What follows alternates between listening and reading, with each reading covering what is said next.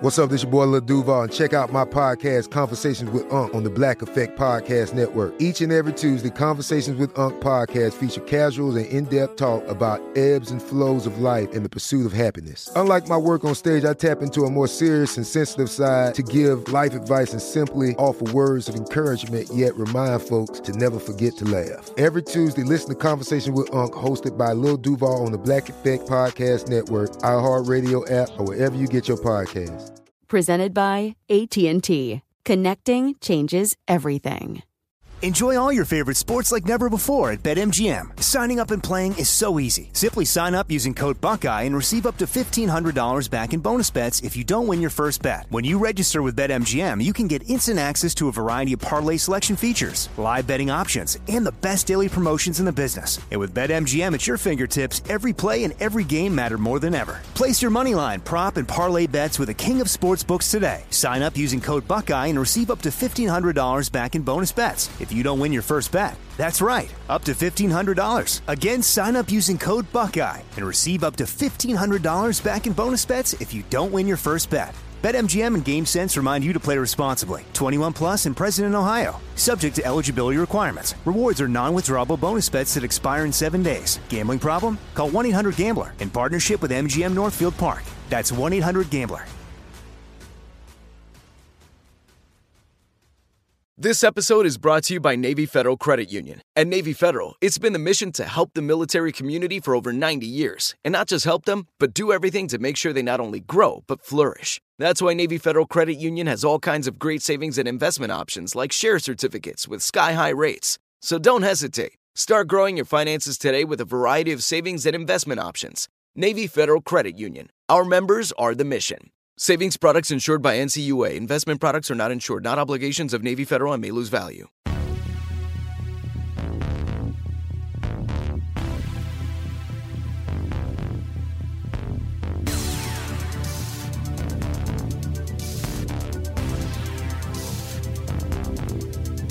Hello, my lovely human beings. I'm Ray Harkins. You're listening to 100 Words or Less, the podcast, which I actually just got another question for recently because, you know, people are like, hey, why'd you name the show that way? It was a joke. It was a joke originally because, uh, you know, back in the Civil War era, oh, I'm just joking about that, but back in school, like maybe, you know, when I was in elementary school, you would get an assignment to say in 100 words or less summarize this particular thing so it would be all about you know your strength in editing and being very concise and uh, i was never good at that and so i thought it was funny to name it this and anyways so here we are with the show 100 words or less so people that appear on the show occasionally are like, "Hey, is this going to be a really short podcast?" And I'm like, "No, no, no, it's it's not that." So, anyways, just to you know clear up the uh, notions of why this is named this. It has nothing to do with music, the actual title of the show, but the show itself has everything to do with music of the DIY variety, whether it's punk, metal, hardcore, indie rock, whatever you want to call it as long as it exists in that uh, you know ecosystem of sort of weirdos and outside the mainstream world that's what we travel in and uh, I hope you're doing okay. I'll ask you a little, a few more follow up questions on that in a moment. But we have Justine Jones from Employed to Serve and an awesome record label over in the UK called Holy Roar Records. Uh, I've been a fan of her band and what she's been doing for quite some time. I got keyed into Employed to Serve, I want to say via my close friend Mike Minnick, the vocalist of Curl Up and Die uh, or someone else. I can't remember. It's it, it, you know these things blend together when you're old. But uh, love the band, and uh, yeah, Justine reached out to me on Instagram and was like, "Hey, fan of your show," and I'm like, "Well, funny enough, I'm a fan of you. Let's have you on the show." So we did. We actually recorded. I want to say a couple weeks ago. So it was definitely in the pandemic era, but uh, we don't address that because uh, you know when we're doing these discussions. I don't really want to uh, harp on that and because you know these conversations are meant to be evergreen in many respects. So, but anyways, uh, yeah, that's who we got this week. And uh, you, you, the listener, you can email the show 100 words podcast at gmail.com always. And if you'd like to support the show, you can always leave a rating and review on any of your favorite podcast catchers, whether that's Overcast, Apple Podcast. You can't leave a review on Spotify, but um, you know Stitcher, you can leave reviews and star ratings. So that is free. It will take you zero, like well, I was to say zero time. It'll take you less than a minute to do that, and it helps out the show tremendously. But the best thing you can do is spread the word via social media, whether that's tagging your guests or the guest on this show, whether it's just letting friends know, that is how this show grows. Frankly, that's like the best way. You know, when you ask your friend, like, "Hey, what podcast you listening to?" You can mention this along the you know myriad of others that you listen to. So I would appreciate that immensely. And uh, yeah, because you know, I'm just I want to make sure that this this show gets in the right ears of the right people. You know what I'm saying? So, anyways, uh, yeah, how are you? I'm existing through this this weirdness that obviously we're all existing in.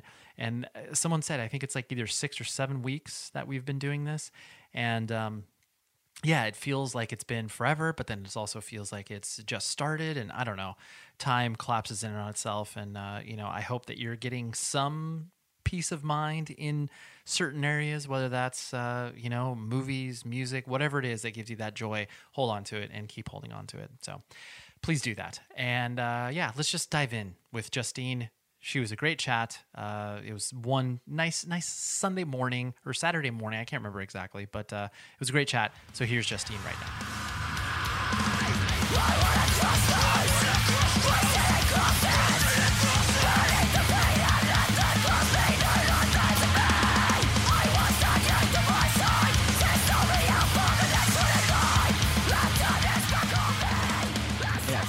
Certain that uh, my friend Mike showed me you guys, uh, Mike from Curl Up and Die, who was like, "Hey, oh, this, yeah. yeah," he was like, "Hey, this band is really good. You would like them."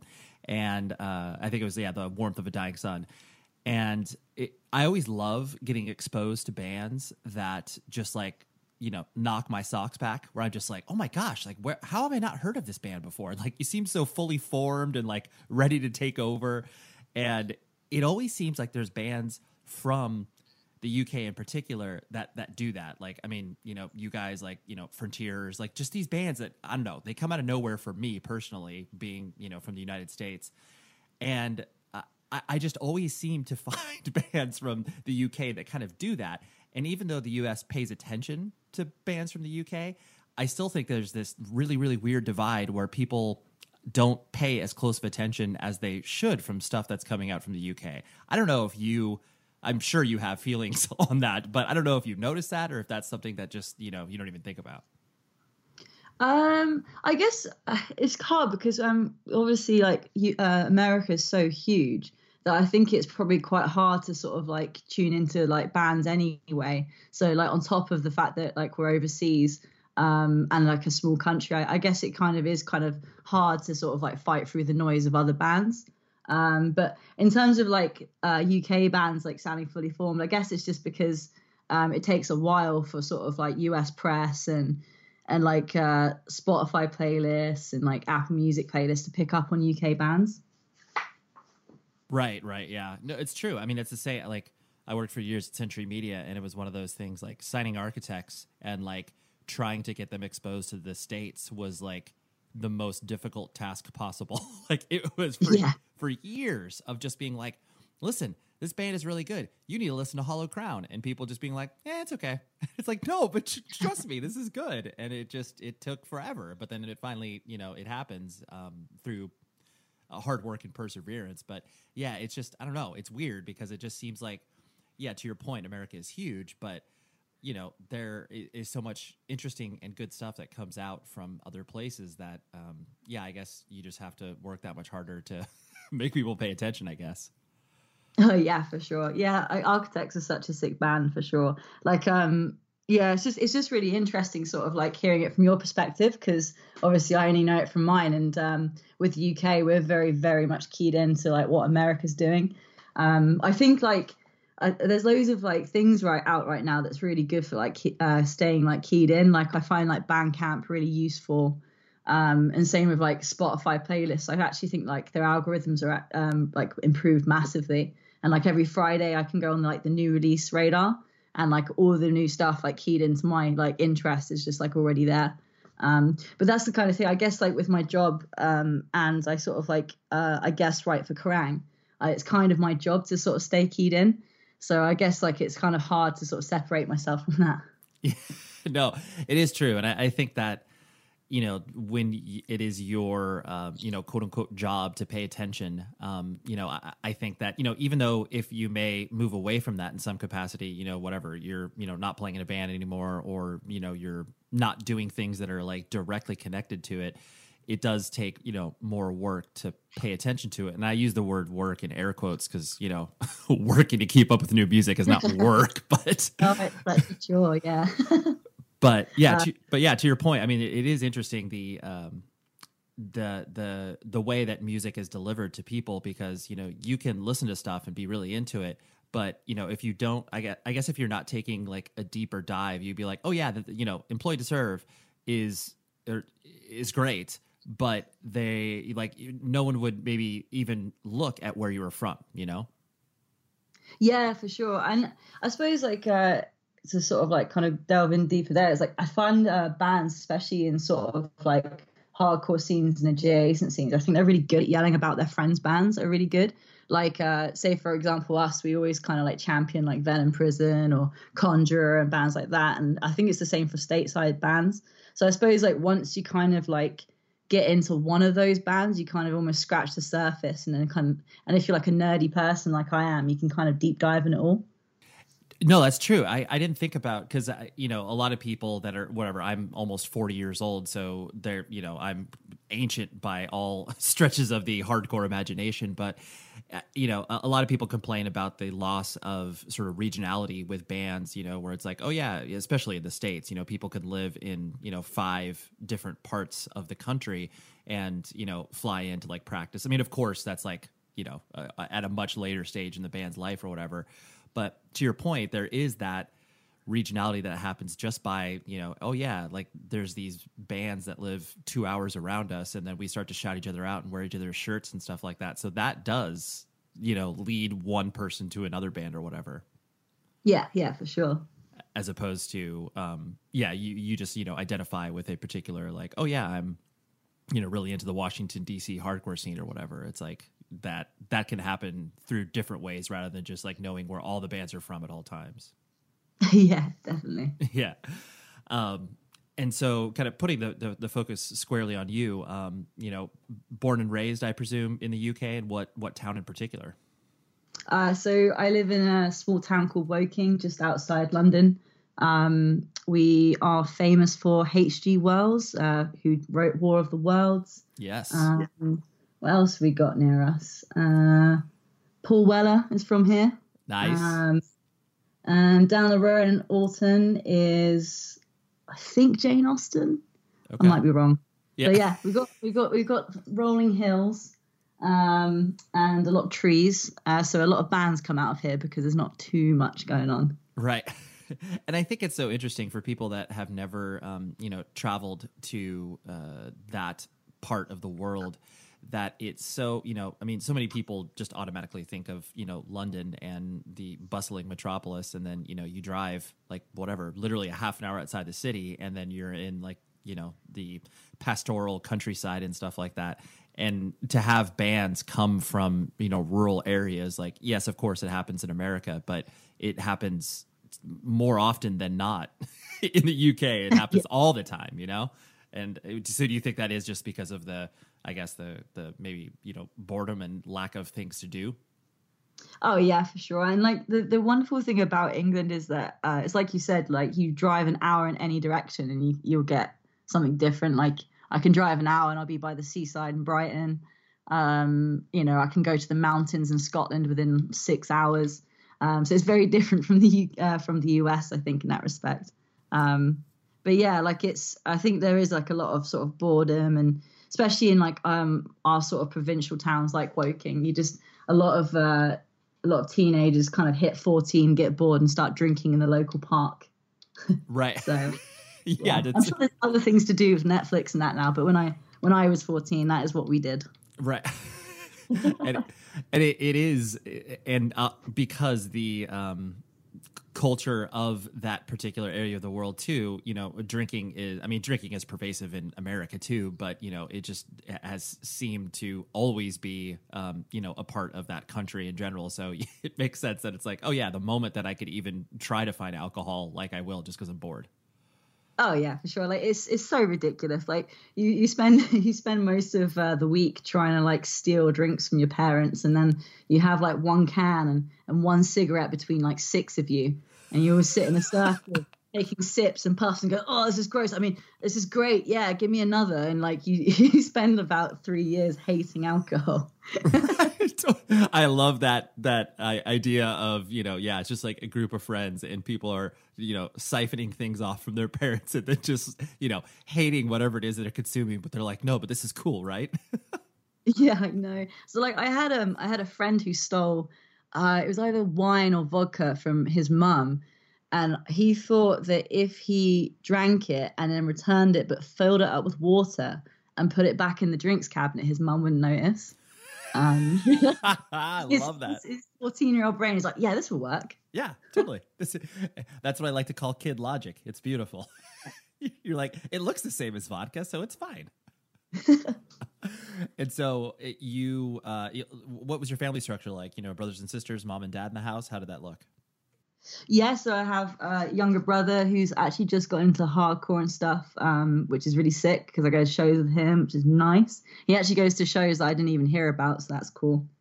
Uh, he's like my sort of uh, finger on the pulse for that. Nice. Um, and uh, yeah, yeah, my my my mum and dad are divorced. Um, classic. Uh, yeah, they, they've so they've been around my whole life though. How uh, how old were you when they separated? Um, ooh, how old was I? I think they they they've been on and off and since I was about six years old, but I think they got like officially divorced when I was, I want to say fifteen. Oh, okay. So, but were they were they both in the same house as you were kind of growing up, or were you having to do like you know separate visitations or whatever? Uh, kind of. So, like, um, my dad did a couple of, um, I guess, tours in Afghanistan when he because he's a he was a police officer for London, um, and he he would go out to um, train Afghan police, um, and so yeah he did that like so he was away quite a lot, and then he'd do night shifts. So it's kind of this weird shift system. Um, and yeah, and I, I'd, I'd live with like I lived with my grandparents for a little bit, and yeah, like it's it's nothing like you know I got on with them really well, and it's just sort of like classic sort of uh, 2000s and 10s kind of families really. Yeah well i yeah i mean d- divorce whatever you know i think the divorce rate across the entire world is 50% so yeah. or maybe that's just in america but yeah uh, yeah well, like i always found it funny when like well not funny but like weird when um, I had my friends where they had both their parents together. I was like, wow, that's so rare. It was almost sort of like a shiny card. I, I, know it's true, and I mean, I you know, I, I have many conversations with people, you know, about their family backgrounds, and like it, it is so interesting to when people are just like, oh yeah, my parents have been together for like 30 years. And it's just like, oh, oh wow, okay. That's not, I come from divorce and like many of my f- friends come from divorce. And it's just like, oh yeah, that's, uh, there are people that do kind of get through that, you know, and, and yeah, stay together. like, where'd you get your lyrical inspiration from if your parents weren't divorced? Totally, Where'd totally. you angst from? right, right, exactly. Yeah. T- talking about your experience of, you know, liking your mom and hating your dad or vice versa or whatever. yeah, you can't. We can't. I suppose you could be in a PMA hardcore band. Um, true, that's, true. That's, that's maybe they they are full of uh, together parents.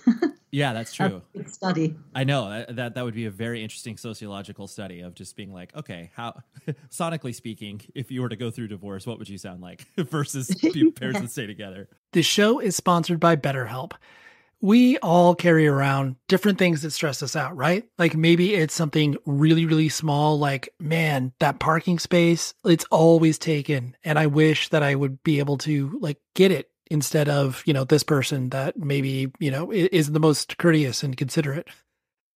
I know that's something very random, but it's true. We all experience different things throughout the day that trigger us in so many different ways. And there are many times where I have been like, I wish that I had a, a spot or a repository for me to, you know, get this stuff off of my chest. Because if you bottle it up, that is no bueno. and then all of a sudden you explode on a coworker or a friend or a family member being like, the parking spot. And people are like, what are you talking about? That is where therapy comes in. And I love working with BetterHelp because I'm a huge advocate for therapy, broadly speaking. So if you're thinking of starting therapy, please give BetterHelp a try. It is so easy because it's entirely online. It's designed to be convenient, flexible, and suited to your schedule. All you do is fill out a brief questionnaire and then you get matched with a licensed therapist. And if you are not vibing with the therapist for any reason, you can switch it out at no additional charge. Get things off of your chest with BetterHelp. So visit betterhelp.com slash Ray today to get 10% off of your first month. That's betterhelp.com slash Ray.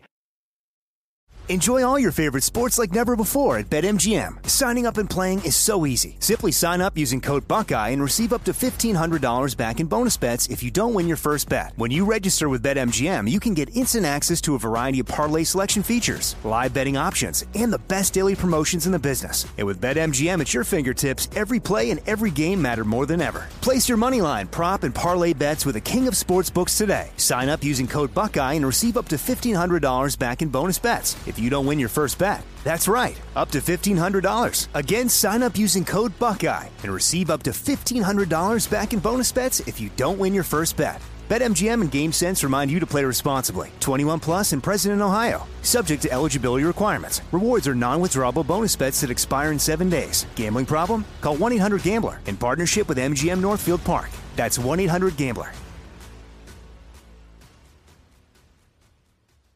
Hey, this is Jodie Sweetin from the podcast How Rude, Tanneritos.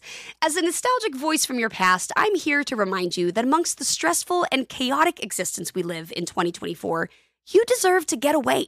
It's time for a vacation, no matter when you're hearing this. And let me tell you how you'll get there. The 2024 Hyundai Santa Fe. Want to bring the family to the mountains with the Santa Fe's available HTRAC all wheel drive? Well, it's got standard third row seating and available dual wireless charging pads for the kids who just want to stare at their phone and not talk to you. You know what I mean. Visit HyundaiUSA.com or call 562-314-4603 for more details. Hyundai, there's joy in every journey. Rockabilia.com is the place where you need to buy all of your band merch in this quarantine and frankly out of quarantine. Use this code PC100 words that gets you 15% off your order. The company is incredible. They've been, you know, operating at full strength during this whole crisis, shipping out merch to you, shipping out puzzles. I ordered a puzzle from them recently and I was so happy to receive it because you can't get puzzles anywhere right now. I don't know if you knew that, but they also have tons of stuff to outfit yourself for for this impending summer. You know, you got to get your your short sleeve shirt game on point. You got to find your favorite band's merch and it's all officially licensed. The bands get paid. You're supporting an independent business. There's so many positive things that you get from this transaction better than you know these horrible bootlegs that you see on Amazon or if you're just simply Google you know insert band name here band merch you're gonna get horrible results. Rockabilia.com PC 100 words gets you 15% off your order. Order it up right now and be thankful that you can order this band merch and get a discount on it okay? So support the scene support the bands and support independent business thank you rockabilia Uh, That sounds like a heavy job that your your dad had from that perspective, because that's not, uh, yeah, going to train the Afghan police. That's like a that's a that's a pretty uh, intense experience, I'm sure. Oh yeah, for sure. Like it's so funny because when I was like growing up, I was like, Dad, why are you so like I don't know, like miserable? And I kind of like as I've grown up, I've kind of sympathized with him way more because like I get really moody like traveling into central London because like the commute about is just just like I'm, I'm sure it's like that everywhere in the world where everyone's just like miserable. But with his job, like for so he was London police, so he would deal with like the worst people every single night. And then like he would i think he was in the army before that. So he's just kind of chosen these jobs that are just like oh what what, what can i get paid for? And what can i see the worst things all the time? Um, but yeah like when he was doing the afghan police um, uh, training he they they had like a camp um, and they had like a shared sort of like hot water sort of urn kind of thing. Um, and underneath that was this giant cobra. And um and everyone was just like oh yeah like don't mind him. Just just don't upset him. So he would just be getting his like tea and coffee from the camp and there would just be this cobra underneath that he would hope just wouldn't bite him just yeah, like uh, Casual. right, and like uh, what what is theoretically supposed to be probably the most relaxing part of his day, getting a cup of tea. You have to still worry about a cobra.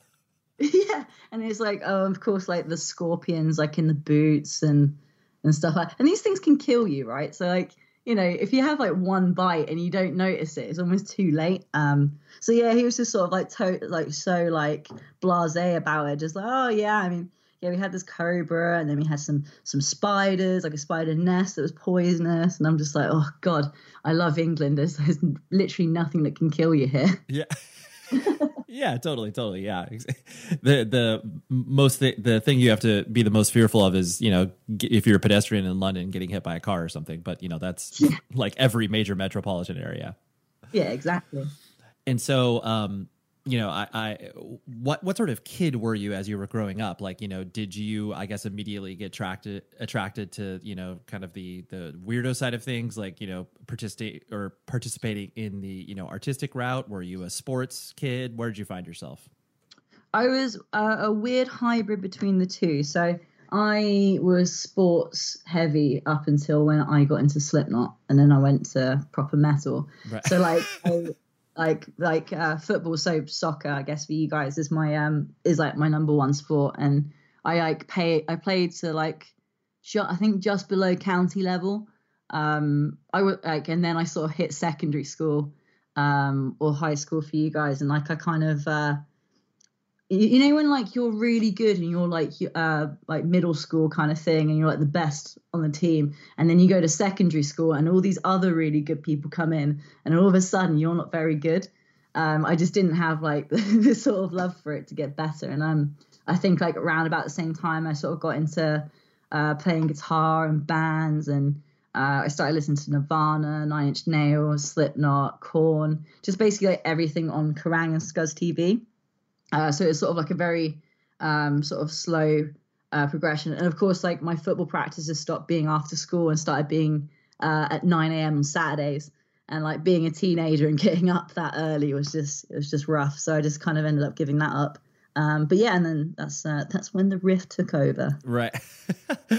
I do, I do like that uh, notion of, you know, when you are playing sports and, you know, your world is, uh, you know, what kind of is right in front of you, AKA, you know, people who are just, you know, playing it because whatever their parents forced them to. And you're just like, oh, yeah, I'm pretty good. And then the moment that you, like, you know, play a tournament from other areas of the country or whatever, and you're just like, oh, there's a lot of people who are really good at this thing and like better than me.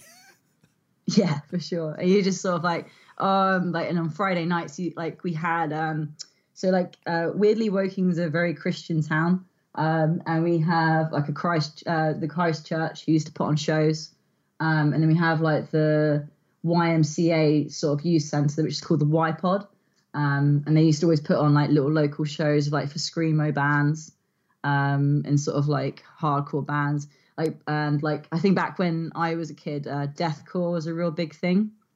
Um, so yeah, like I just used to go there on Friday nights, and then yeah, I was too hungover from underage drinking to go to football practice. Sure. Right. You, like, you Tragic. go, right. You go to go to a show on Friday night and you're just like, oh yeah, why why am I going to go to soccer practice on on? It's like Saturday?" why I'm gonna throw up. yeah. Yeah, exactly. I just I, I, I just watched some you know seventeen year old children uh you know do this weird hybrid of hardcore and uh and metal. Yeah. um and so the I guess were you raised with any sort of uh, religious strain, being that you were from a town that was uh you know uh, had a heavy weight of Christianity around? Uh, no, not really. I think um, my my nan my nan likes to go to church on like Christmas Eve, and that's about it. Like my family are very um, loose, sort of like with religion. I think they would identify as Christian, um, but they they're not practicing. Do you know what I mean? Like it wasn't ever sort of like um, implemented into my childhood. They're more into sort of like spiritual stuff. I think like they love. Uh, things like I don't know. Do you like know Most Haunted? No. With like Derek Acorah, it's like he was like this psychic medium and stuff. They like love they love uh, tarot cards and Oh and sure. things like that.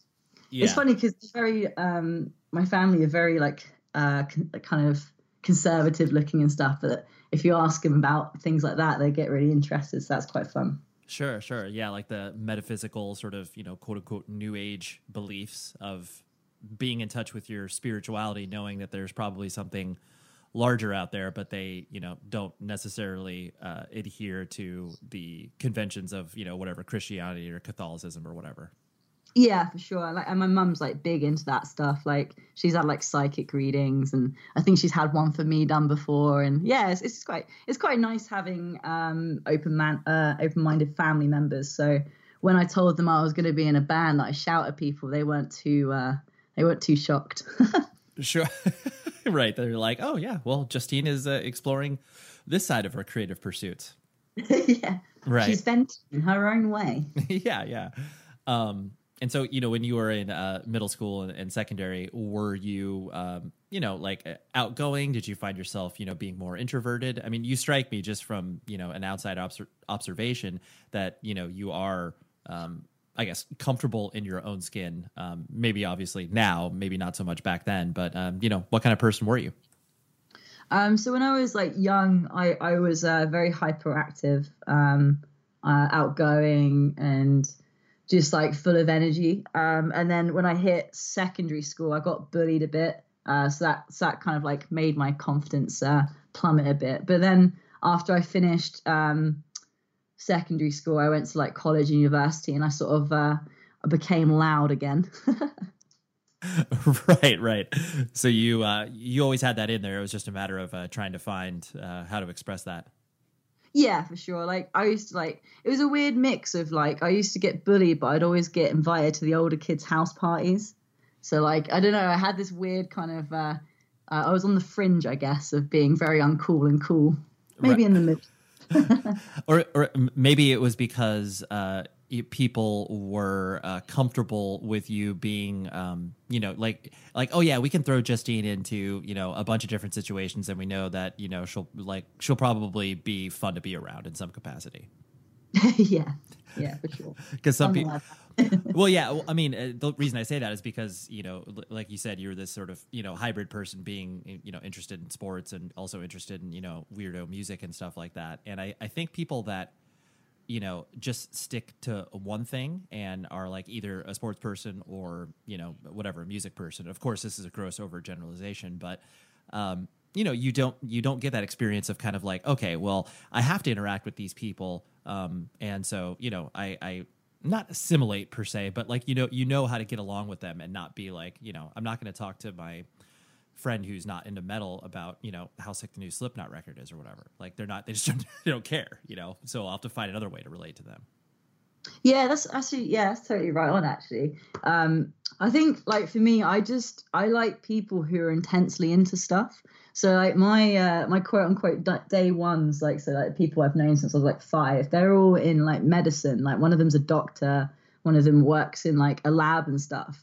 But I still kind of like get on really well with them despite the fact we have like completely different worlds um, but i think the, the thing that we have in common is like uh, i guess passion for things um, so yeah like uh, it is quite um, I, I, just really enjoy talking to anyone about anything they're into even if it's like trains or birds like I, I, like the idea of bird watching. Actually, maybe I should get into that one day. Yeah, yeah. What are they? Is it or, ornithology? Isn't that the study of birds? I think I don't know, but yeah. but yeah, no, that's a very important point because I think that especially you know as you're growing up, when you are you know just sampling a bunch of things to get into. Um, I, I think people, you know, you do find the those really strong friendships by the passion that you exude for whatever it is, you know, and obviously it's usually, you know, music or bands or, you know, sports or what have you. And you're just like, oh, you like this thing as much as I do? Like, let's hopefully our energy bounces off each other and we, you know, learn stuff and we just be excited about the thing.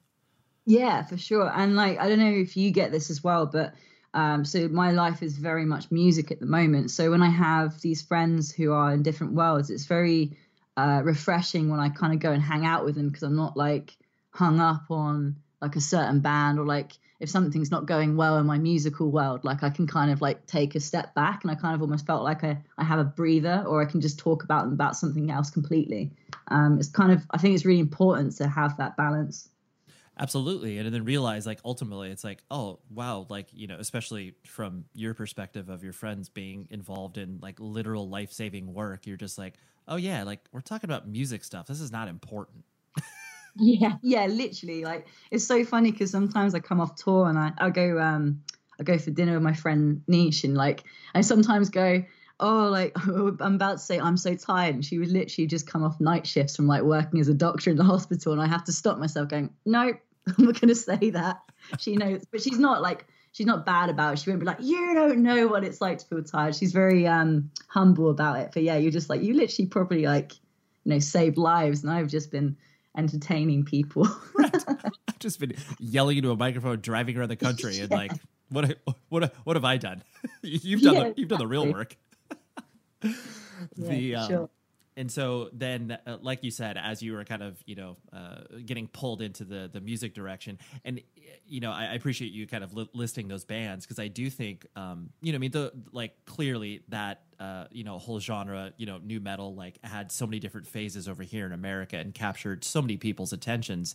Um, and i think now it's viewed on with uh, you know kind of reverence like you know because i mean at one point obviously like a band like limp bizkit was a punchline. Everyone was just like oh dude no one admits they like limp bizkit. Like that's not cool you know? Whereas now people are just like oh yeah three dollar bill is like a you know unbelievable record. And it's like you know for a couple years people were just like you don't say anything like that you know? Like just yeah cool. it almost became a like nu metal almost became a swear word didn't it? And i i love nu metal. And like i just think because like especially when someone's like my age as well like um, and older. It's because it was just such a it was such a pivotal moment for me getting into music. Is like getting caught on Limp Bizkit, uh, Papa Roach, Korn, and like because it had that sort of like the the sort of like the singing as well as the screaming. Because when when you first get into it, it's almost sort of like you need to develop your palate for it. Because if you go from listening to like Red Hot Chili Peppers like I did straight into Slipknot, it's just not going to work. So you almost sort of need these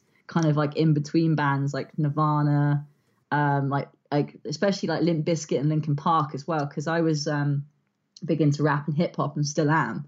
Um, but like in my school, like uh, Eminem was massive, and it's like obviously Jay Z as well, like as like they are globally. Um, so when Linkin Park did that uh, reanimation record, um, I was just hooked, and then I obviously checked out their stuff um, through that record. Um, and yeah, and literally just delved into the world like that.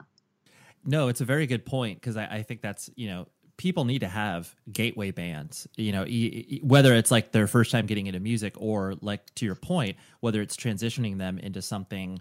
Um, you know, harder or softer or whatever it is, like, you know, because especially too, where it's like, you know, say, say, you start to go down the, you know, aggressive road and get really into, you know, everything aggressive from metal and hardcore and punk and stuff like that and then at some point then you realize like oh yeah like i like singing too. So like i can listen to indie rock or like you have yeah. you have to have all of these junctures as opposed to you know going from one thing that everybody listens to to the most extreme version of it. Like uh, it just it's not sustainable.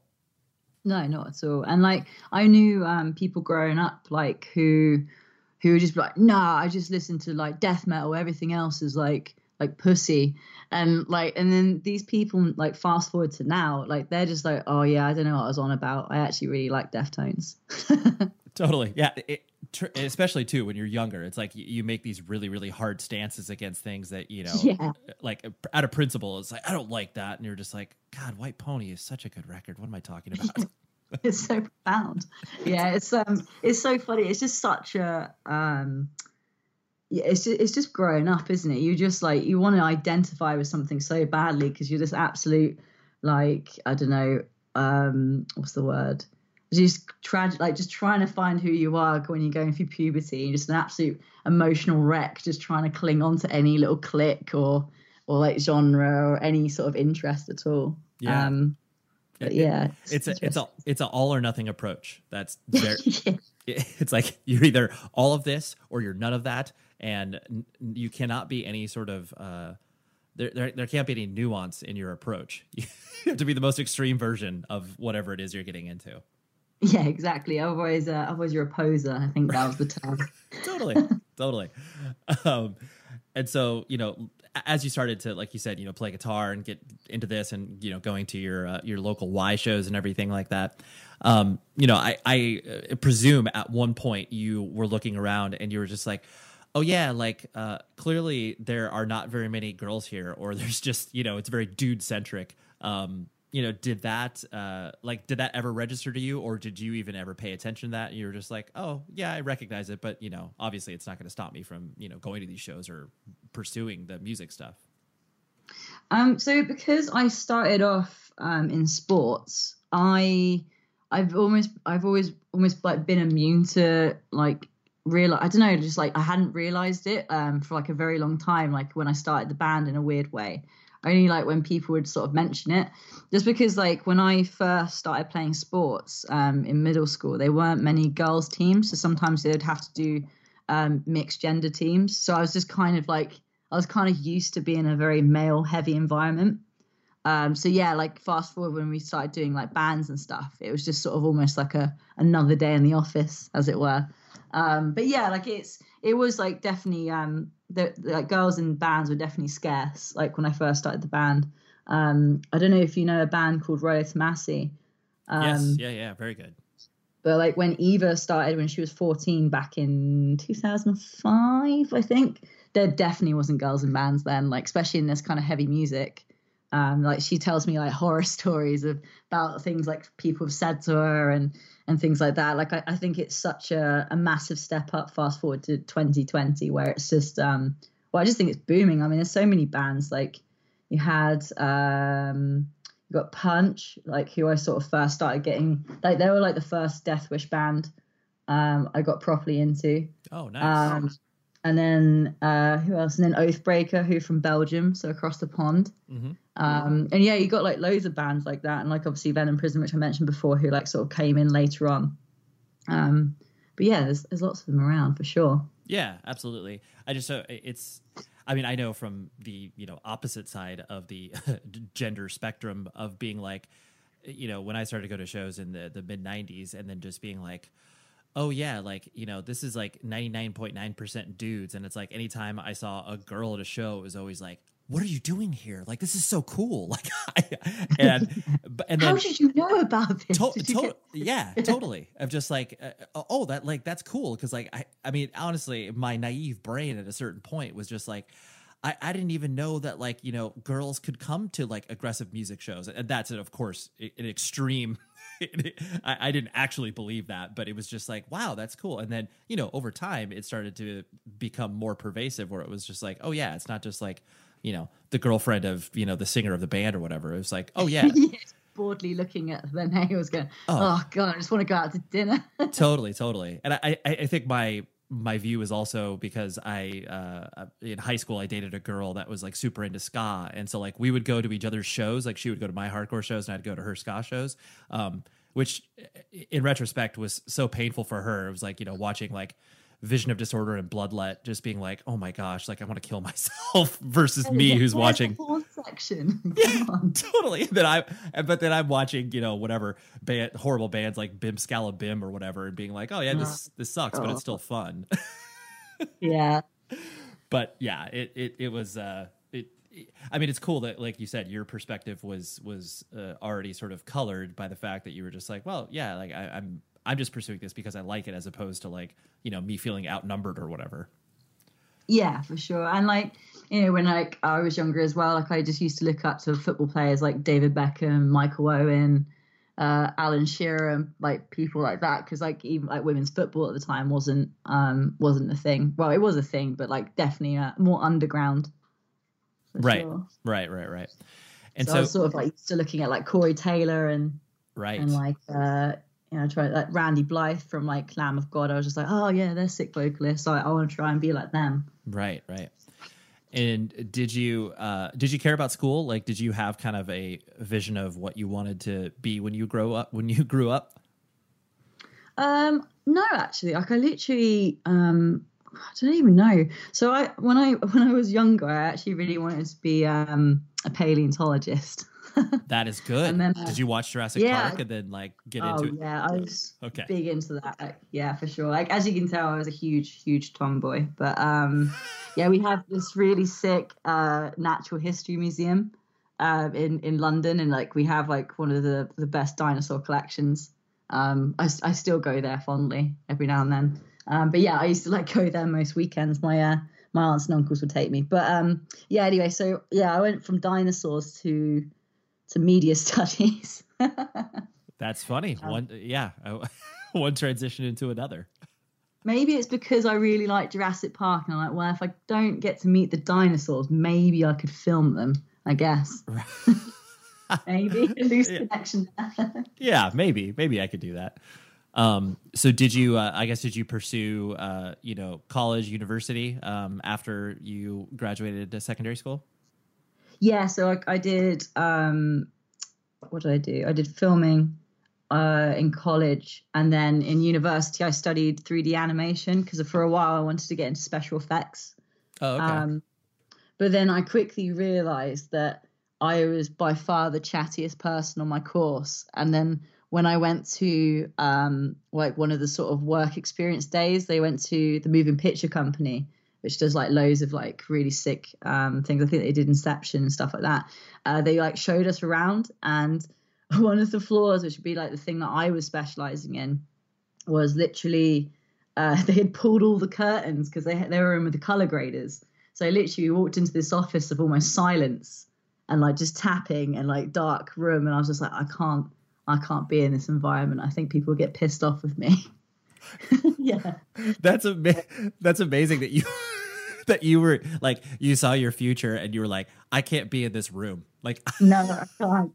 Because like I, I think like I got on really well with everyone in my course and stuff, but I was by far the sort of like the class clown and just sort of like they were very like computer orientated people. And God, animation, like I mean, hats off to them.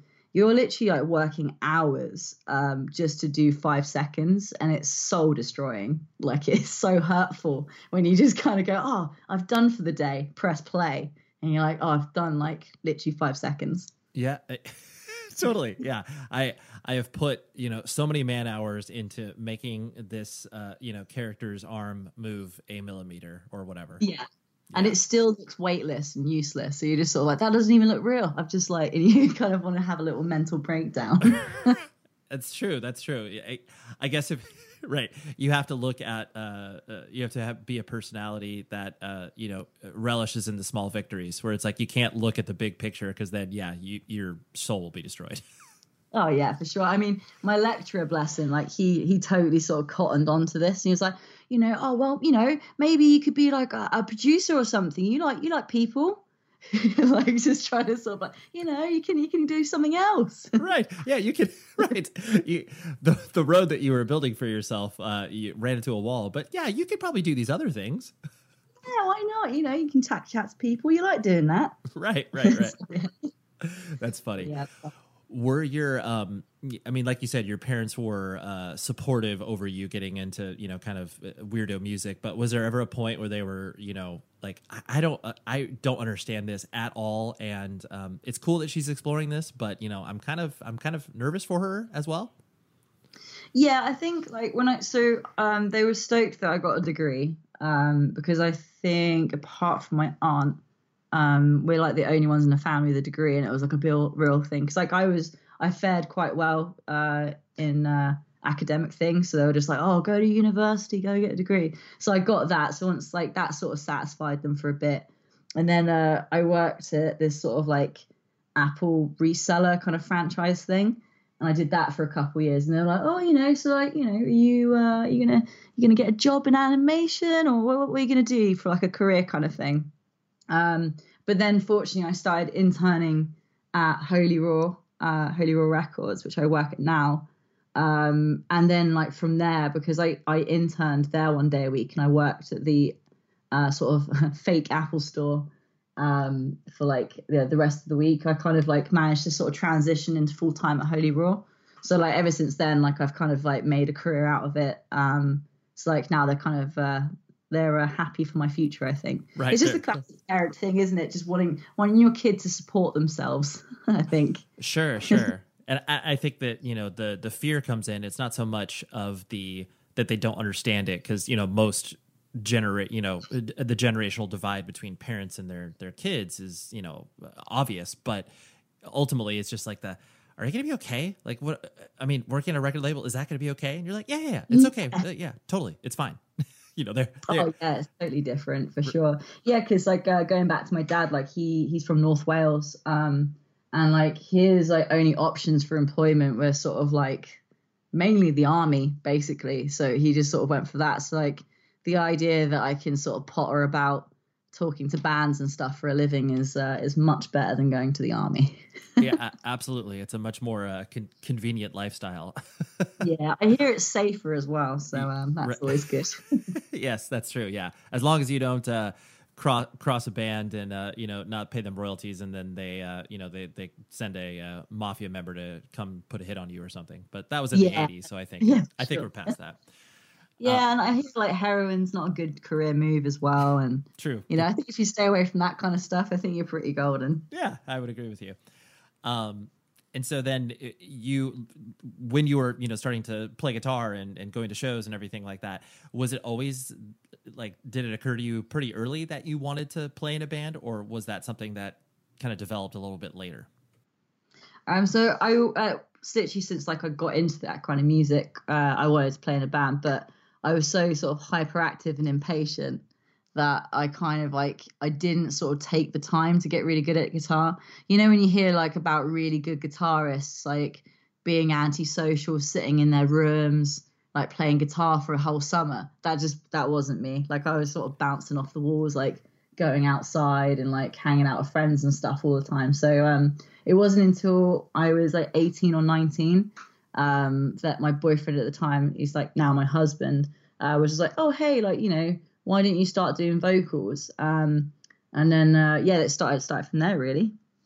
Nice, nice. That's I do like uh, you painting that picture of just being like, uh, yeah, I wasn't spending hours in my room playing guitar. Like I was playing ten minutes at the most, and then I had to go on to the next thing. Yeah, literally like a fly. I was uh, yeah, my attention span's really bad. It's something I've had to really work on in adult life. Maybe I have uh, undiagnosed ADHD, probably. Right. yeah. So maybe maybe some medication could help that. yeah.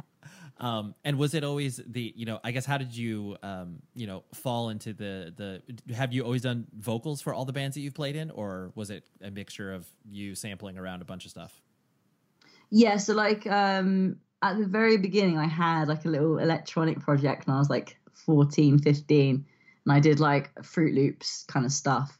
Um so like I did a bit of that and then um I sort of stopped from then on I kind of just did um what did I do? Yeah, I just did vocals um from then on really. Yeah, and like Employed Serves like my first band. Um so yeah, that's still my only band. I know that's uh, that and that's really weird. That's not common. I hope you understand that.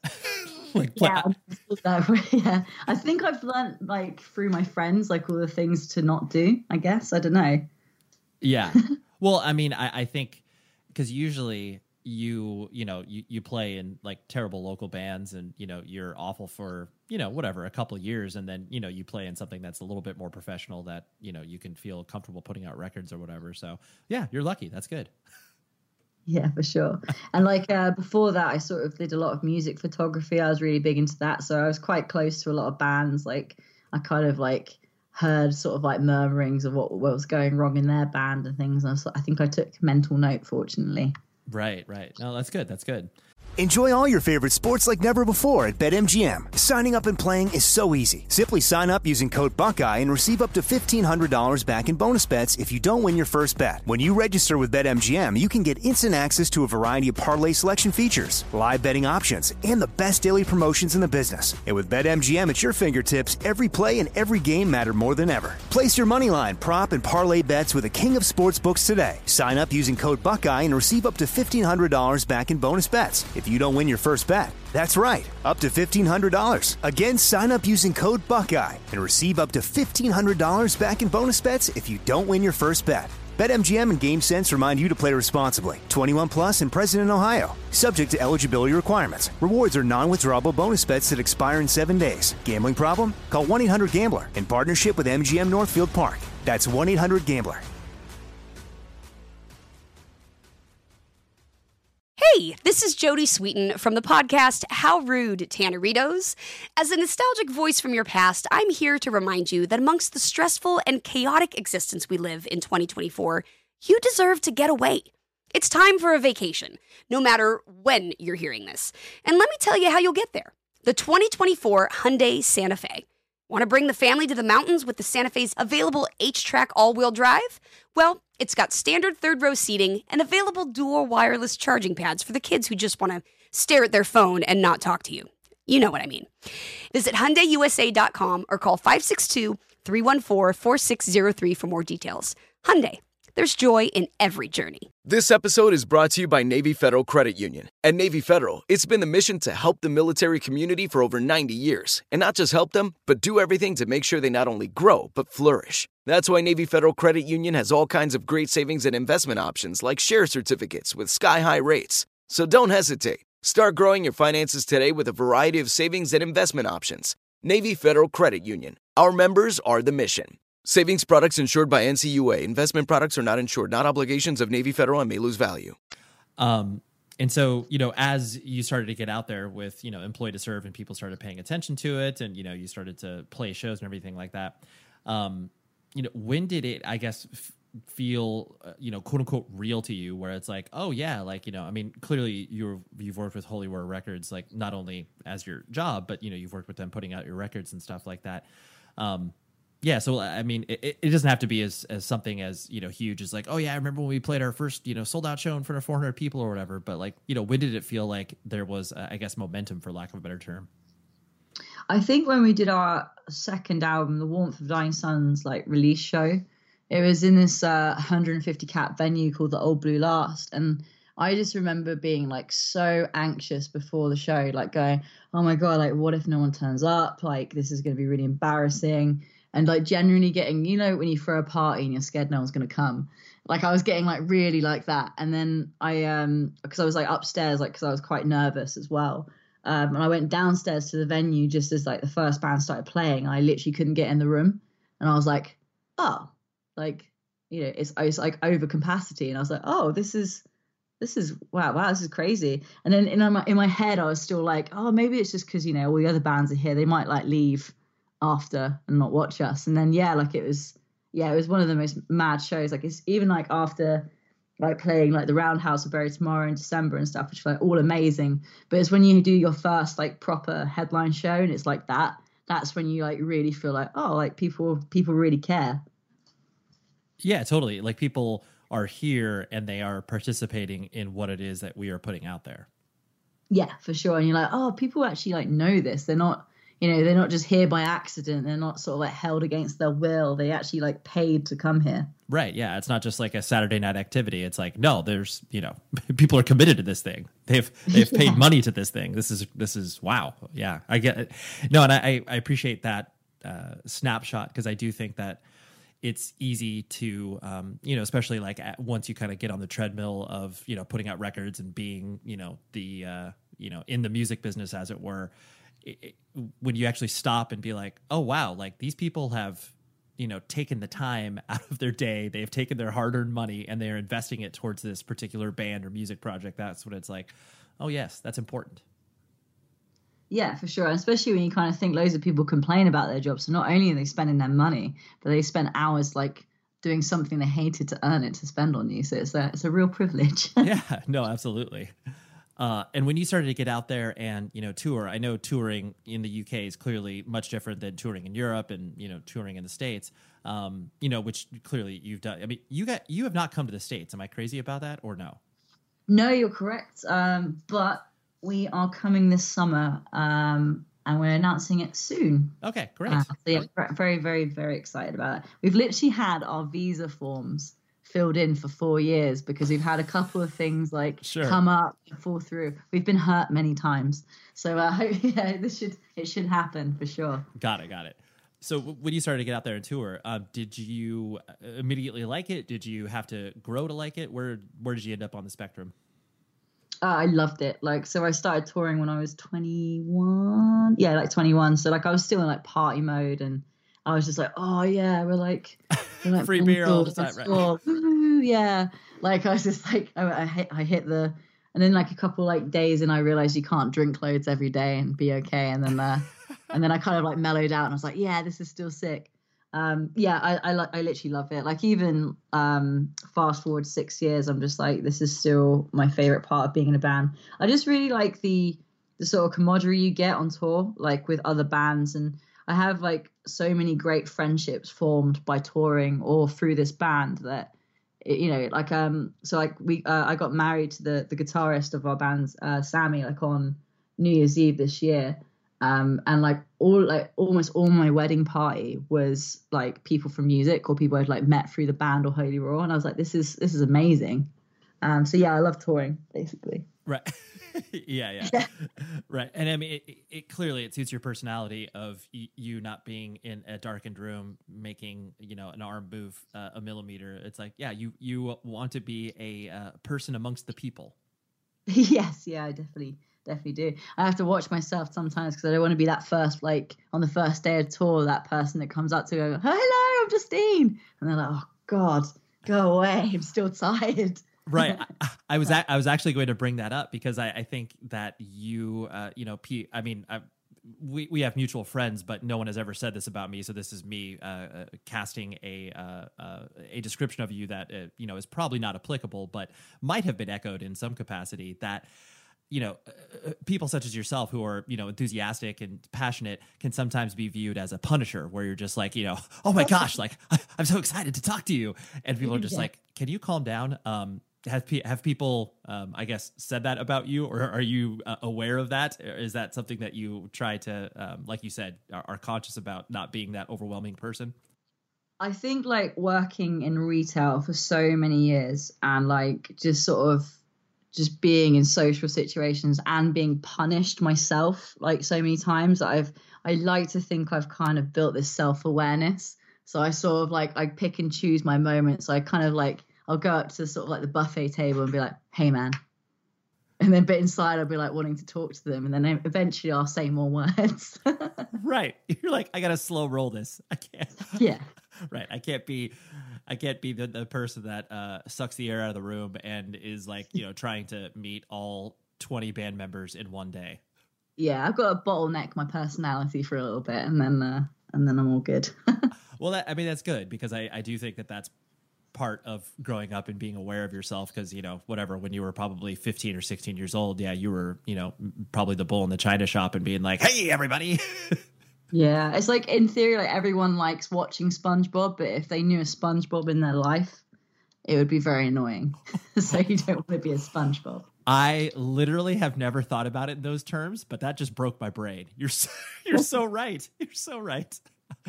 Maybe you need a bit of Squidward and a bit of SpongeBob, and you're golden. Yeah, that's true.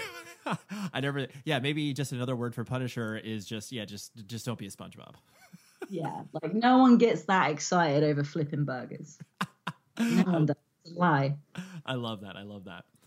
Um, and working, uh, like you said, you know, working at Holy Roar and you know, writing for Kerrang and stuff like that, and being able to to you know, kind of transition your passions into being able to, um, you know, create a living for yourself uh, you know, a lot of people, I mean, uh, like I mentioned earlier, like I, I, worked for, you know, Century Media for about like 10 years or so. And the, the feedback that I got from so many people as I started to kind of work at a record label was like twofold. One, you have to be careful that your personal tastes don't trump any sort of uh, you know business endeavors like you know what you like maybe not is the best thing to sign. Like you know there's there's been times where a person's like oh yeah you don't have to sign that band. You can just buy their next record. And it's like oh yeah you're right.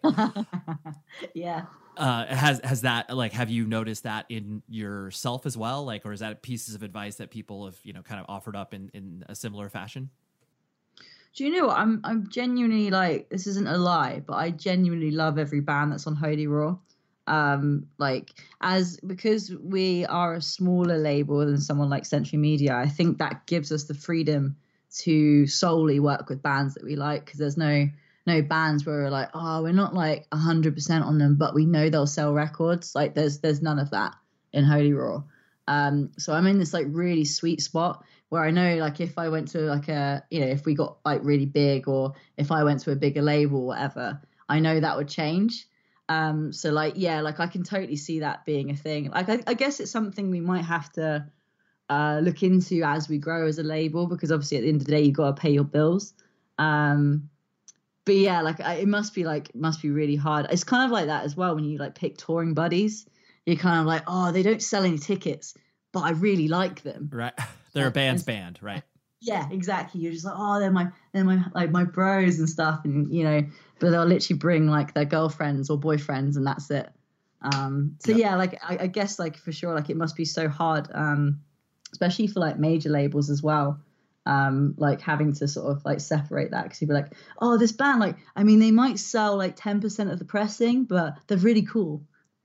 Right, and it's like, well, yeah.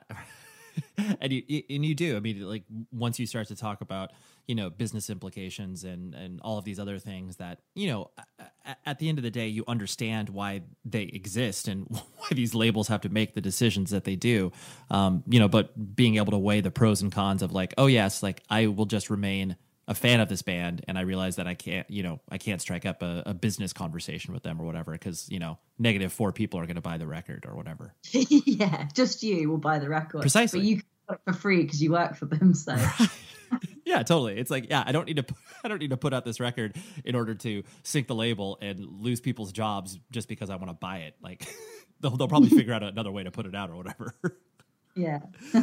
uh, and then another, the kind of the, the second thing that you know people always echoed at me was the, you know like blending the sort of you know passion and and business uh, it can sometimes be um, you know you work so hard because you care so much about it but being able to kind of uh, separate the two things to where it's like well like you know at, at, the end of the day this is a job and yes you're working with something you're passionate about but you know being able to kind of separate those two. And i mean i guess that goes back to an earlier point of what you were saying having friends outside of the music industry can kind of keep you you know balanced but is that a is that a thought process that you kind of have to you know keep in your mind or is that something you're not concerned about Oh, like 100%. It's just a thing I have to like consciously uh, check in with. Like, so like the whole, like one of the, a, a big reason why uh, I decided to get employed to serve Scientist Spinefarm was because like I found it very difficult um, muddying the waters between Holy Roar and employed to serve. So that my job and my sort of passion project. And it was becoming quite difficult to sort of like compartmentalize them because I, I didn't want to like, um, like spend too much time on my own band. So what I'd do is I would overcompensate by ignoring my own band sometimes. Uh, and I was like, yeah, this isn't good. So like, I, in the end, we sort of like um, parted ways. But obviously, I, I still work for Holy Roar, uh, and and likewise in, in life as well. Because I I literally like I come home and I I do music stuff with ETS, or like I've got a few side projects that I'm starting up as well. And then I, I work with music. You like you just literally have to have um, sort of like other hobbies. Like at the moment i try to go running or i read books like just to sort of make sure i shut off from music because otherwise you just get burnt out. Like i kind of felt like that about two years ago after i come off a really long tour. And i went straight back into working and i was just sort of like almost like i, I kind of lost my sort of uh, my energy for it and i started like noticing it and i was like oh i can't let this happen. Like i have to sort of make sure that I take holidays or like I just shut off for a while. And that's not even like um, meaning like I stop listening to music for a few days. It just means like I just don't go on Instagram for a bit or um, I don't talk about band stuff or work stuff like with anyone for like a few days. Um, but yeah, like I think it's I think it's a, a thing for everyone in in all walks of life really. Like any like sort of work thing that kind of dominates your sort of life, um, you have to sort of like spend some time um, you know, spreading out in other ways, really. Yeah, no, it's true. Yeah, they're, I mean, the proverbial work life balance that, you know, most people chase. It's like you, even if it, you're working with something that you're passionate about, you need to be able to, like you said, step away from it and turn it off and be like, okay, like, this has to be sustainable for the rest of my life in some capacity. Otherwise, you'll just turn up a you know jaded thirty three year old and being like, "Music is the worst. I hate it."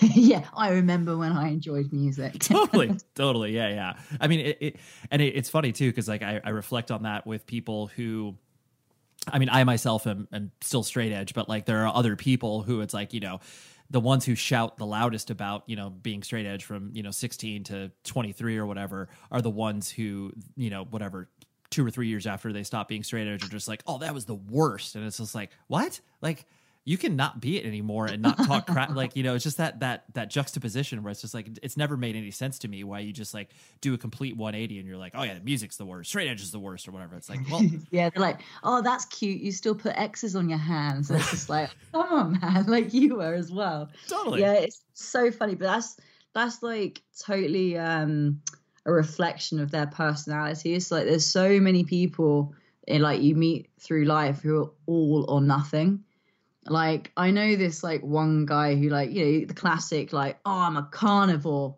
now I'm a vegan, now I'm a Christian, and like I think he actually went Muslim as well at one point, and like, I'm just like I I don't know where you're at. Like I mean like power to you. You're obviously finding lots of different things to get into, but you're literally just sort of like watching him like a ping pong ball go from different things to another. Um, I think like yeah, it's, it's so interesting because like you know some people just don't grow out of that. Yeah, absolutely, and especially too when uh, it doesn't seem like there is a consistent through line from one transition to the other. You know, where it's like it, it's going from one thing. It, it, there's no, um, you know, to to our earlier point of like it's not like you're going from you know uh, a pop band to you know Slipknot to death metal. It's like you go from you know a pop band to death metal. It's like wait, there, there's no transition point. I don't understand how you're going from this to this. yeah, you're just leapfrogging everything. Where's your process? totally. Yeah, yeah. It's like oh, I'm not I'm not Christian. I'm Muslim, and it's just like well, I mean they're both religions, but like you know they're like pretty vastly different from one another yeah, it's literally like it's so mad. Like totally, totally. It's quite interesting seeing them update their Facebook pages and stuff and be like, oh, so what you're into this week. Um, yeah. It's just this weird thing. You almost want to grab them and be like, you know what, man? Like, it's okay to be into different things that don't fit into other. Th- you know, you can like pe- you can cherry pick from different things if you want. You don't have to identify as anything. Yeah, right. Or or yeah, or you can kind of sit somewhere in the the weird middle, which is frankly where most people sit. yeah, exactly. Right. A bit more well rounded. Yeah. Yeah, exactly. Um, the last thing I want to hit on was just something that you, you mentioned earlier, um, where you know you got married to the guitarist in your band, um, and you know many people uh, look at uh, the structure of bands and the collaborative process, and you know how much time you spend together and all of that, and be like, okay because you know usually most bands like once they become you know professional touring artists um, you know they come home and they kind of separate from one another. They, they give each other space from that perspective but you know clearly you've uh, attached yourself pretty deeply not to the only the, to the band but uh, your significant other. Um, i'm sure most people are just like that's uh that's that's wild. You're doing a lot of things together. Hopefully that'll that'll work but, yeah. Um, so, I mean, like, clearly, uh, it's something that you you've put a lot of thought into, um, both of you. Um, you know, but is it uh, is it something where you guys have um, these kind of you know uh, your i guess your own spaces to exist to be like oh yes like you know we do have you know we're not completely attached at the hip 24 7 oh yeah 100% so like sammy and i started dating when we were 16 years old um so like we sort of we basically kind of grew up together um like in a relationship. So before we started employed to serve we'd been go- going out for like five years or something like that. So we were sort of very comfortable with each other and sort of like had like so you know like when people first start dating they're attached to the hip and then then like a few years on they sort of coexist kind of thing. Sure. uh, so we'd already sort of got to that stage in our relationship well before then. Um and then uh and then yeah like and and as people like we're very i don't know we just we're just not very argumentative and like we're quite chill people. And we also we kind of go off and do our own things quite often. Like i'll go read or like know he'll do something else. Like so we're very like good at sort of separating ourselves when needed. And and like when it comes to band stuff and like if anything comes like goes badly with a band we sort of like have a like a little rule where if like you know we spend more than 20 minutes like getting annoyed and discussing it and stuff like we just sort of like leave it and just like do something else um you know like yeah just sort of like normal thing. It's almost like what other couples do. You just have like date nights and things like that. You kind of like compartmentalize things. Because there's so many couples who like you know run businesses together and and work together. It's kind of almost like a similar thing really Sure. Yeah, that's to say. And to your point too, because you guys have built the foundation of a relationship, uh, you know, separate from the band. Uh, you guys know each other, you know, deeply beyond just being like, oh yeah, we met through this band, and you know, that's kind of like our identity that's wrapped up into it. Like your relationship exists beyond that, you know. Oh yeah, for sure. And he's got like other bands that I'm not in. Um, and like yeah we just like have like different friendship groups as well. And it's a it's a healthy mix i think. And like also I, well, like another thing as well like all bands have like a, a mum and dad figure. And ours is just a bit more traditional. Right. yeah, you're literally yeah literally the mother and the father of it. So um yeah That's it kind of works well. Right. Um I, I, actually thought of one more thing uh, to ask you before I let you go. Was the uh, you know just because you have uh, been involved in so much of the business side of things in the music business, and yes, you are at you know working at a label like you said where you know you like all the bands and you know all of these uh, things are coexisting um, amongst each other well now especially with the separation of you know holy roar and employed to serve where you know you're someone else is actually able to help you with the band um, but do you you obviously enjoy the business of music um, so it, er, was that something that you had to um, i guess grow accustomed to or did you immediately kind of take to it and enjoy that aspect of it uh, I think I took to it quite um, quite quickly. So like I, am quite uh, an anxious person as well. So like the the idea of like knowing what's going on and having plans and stuff like really suits me well.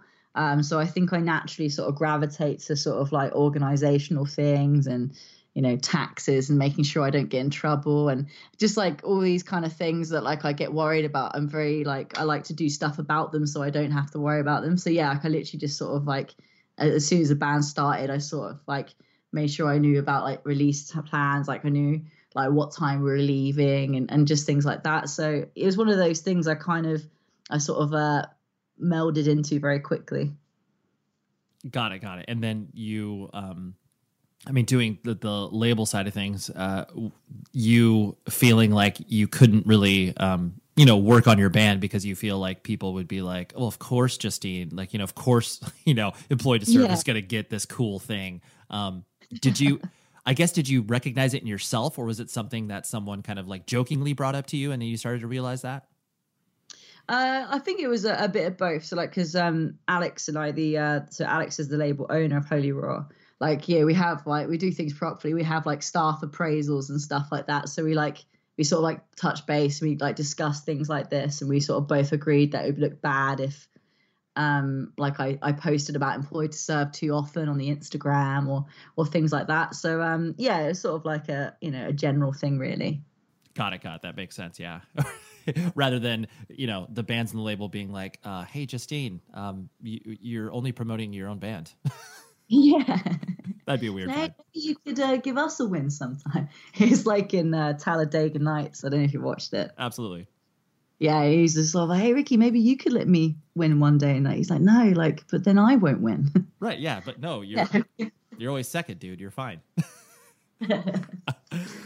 Well, thank you so much, Jesse. This was really fun. I appreciate you spending time with me. Oh, thank you for having me. Um, yeah, as I said, I really enjoy your podcast. So this is sick. That is what is up. So thank you very much, Justine, for coming on the show. I always, uh, yeah, it's just, I don't know. I mean, we're whatever. We're like almost 400 episodes into this thing, and uh, it just always makes me happy when people agree to be on the podcast. Like, I, I know maybe it should be some sort of routine now at this point, but uh, I'm just, I'm thrilled. I'm thrilled to have these discussions and share them with you. So thank you, Justine. And uh, next week, we got Sam. I'm totally to butcher his last name. Xiamorento I think so, but Sam is from Drain. He's the vocalist of an amazing hardcore band out of the Northern California slash Santa Cruz area. Just released their debut LP on Revelation Records, and I love the band so much. I saw them at Sound and Fury for the first time last year and fell in love with them and just love what they do. So I wanted to have Sam on, and that's exactly what happened. So that's what we got next week. Look forward to it. And until then, like I always say, but I mean it oh so much more now than ever, please be safe, everybody. The show is sponsored by BetterHelp. Trust me in saying that no matter who you are, mental health challenges can affect you, and how you manage them can make all of the difference. That's why everyone should have access to mental health support that meets them where they are and helps them get through. BetterHelp provides online therapy on your schedule. It's flexible, simple to use, and more affordable than in person therapy. Connect with a licensed therapist selected just for you. Learn more at betterhelp.com. That's betterhelp.com. Whether you're a savvy spender maximizing your savings with cashback rewards, a thrifty rate watcher seeking the lowest interest, or a travel enthusiast looking for extraordinary perks, Kemba Financial Credit Union has a visa to complement your lifestyle and unique needs. Apply today at Kemba.org to unlock a limited time 2% cash back on purchases and pay 0% interest on balance transfers for an entire year with a new visa from Kemba. You deserve a card that works for you. Restrictions apply. Offer ends June 30th, 2024. There are some things that are too good to keep a secret. Like how your Amex Platinum card helps you have the perfect trip. I'd like to check into the Centurion Lounge. Or how it seems like you always get those hard to snag tables. Ooh, yum. And how you get the most out of select can't miss events. With access to the Centurion Lounge, Resy Priority Notified, and Amex card member benefits at select events, you'll have to share. That's the powerful backing of American Express. Terms apply. Learn more at americanexpress.com slash with Amex.